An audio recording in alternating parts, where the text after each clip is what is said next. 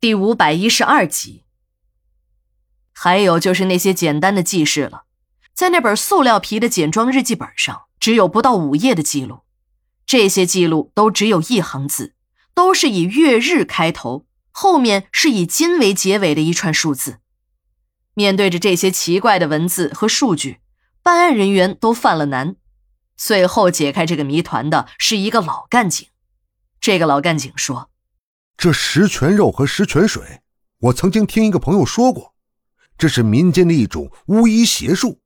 我还认识一个这样的民间术士的后人，可以找来问一下。”等把这个人找来，这人说自己从来都没开过这种方子，只是听村里的一个跳大神的说的。警察向那个人一再保证，只是了解一下情况。绝对不会拿这件事和他过不去的。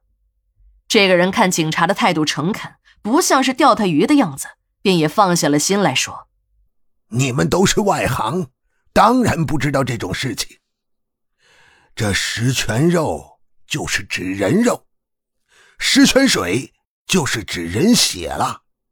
这玩意儿可是个好东西，能让人起死回生。你们看见？”这药方上的阴字了吗？这里面可有大学问了。这男人补阳，女人补阴，也就是说，如果你想让男人死而复生，就得吃童男；如果你想让女人活过来，那就得吃童女。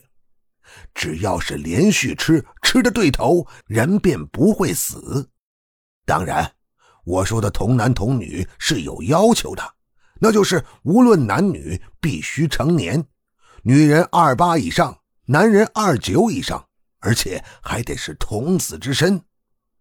这个人一边说着，一边用手指了指药方上“阴”字上的那个圈和圈外的墨点儿。你们看到这些标记了吗？就是用来强调这些的。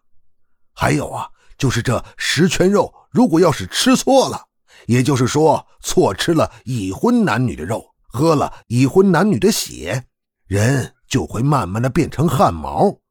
对了，这东西啊，就是你们说的僵尸。当然，你们不信，你们都是用那个叫什么科学的东西办案子。我这就是胡扯，有用的你们就听，没用的呀，就全当我放屁了。那个老干警事后告诉大家，什么村里挑大事的呀？那就是这个人的亲爹亲妈。不过呀，都已经过世了。他是怕惹出是非，便编造了一个托词。送走了这个巫医的后人，办案人员又仔细的研究了一下那串数字，这一下有了重大的发现。办案人员发现，那些日记本上记载的日期和那些离奇失踪的失踪人口和失踪时间高度吻合，老金的妻子也列在其中。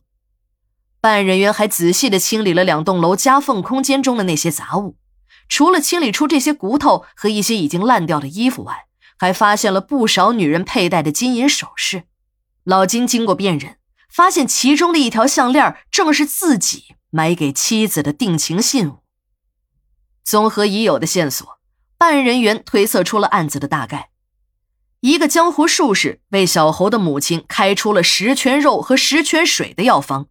有病乱投医的小侯便信以为真了，在母亲行将九牧之时，真的劫持了一个女人，并把这个女人给杀死，把血和肉喂给了母亲吃。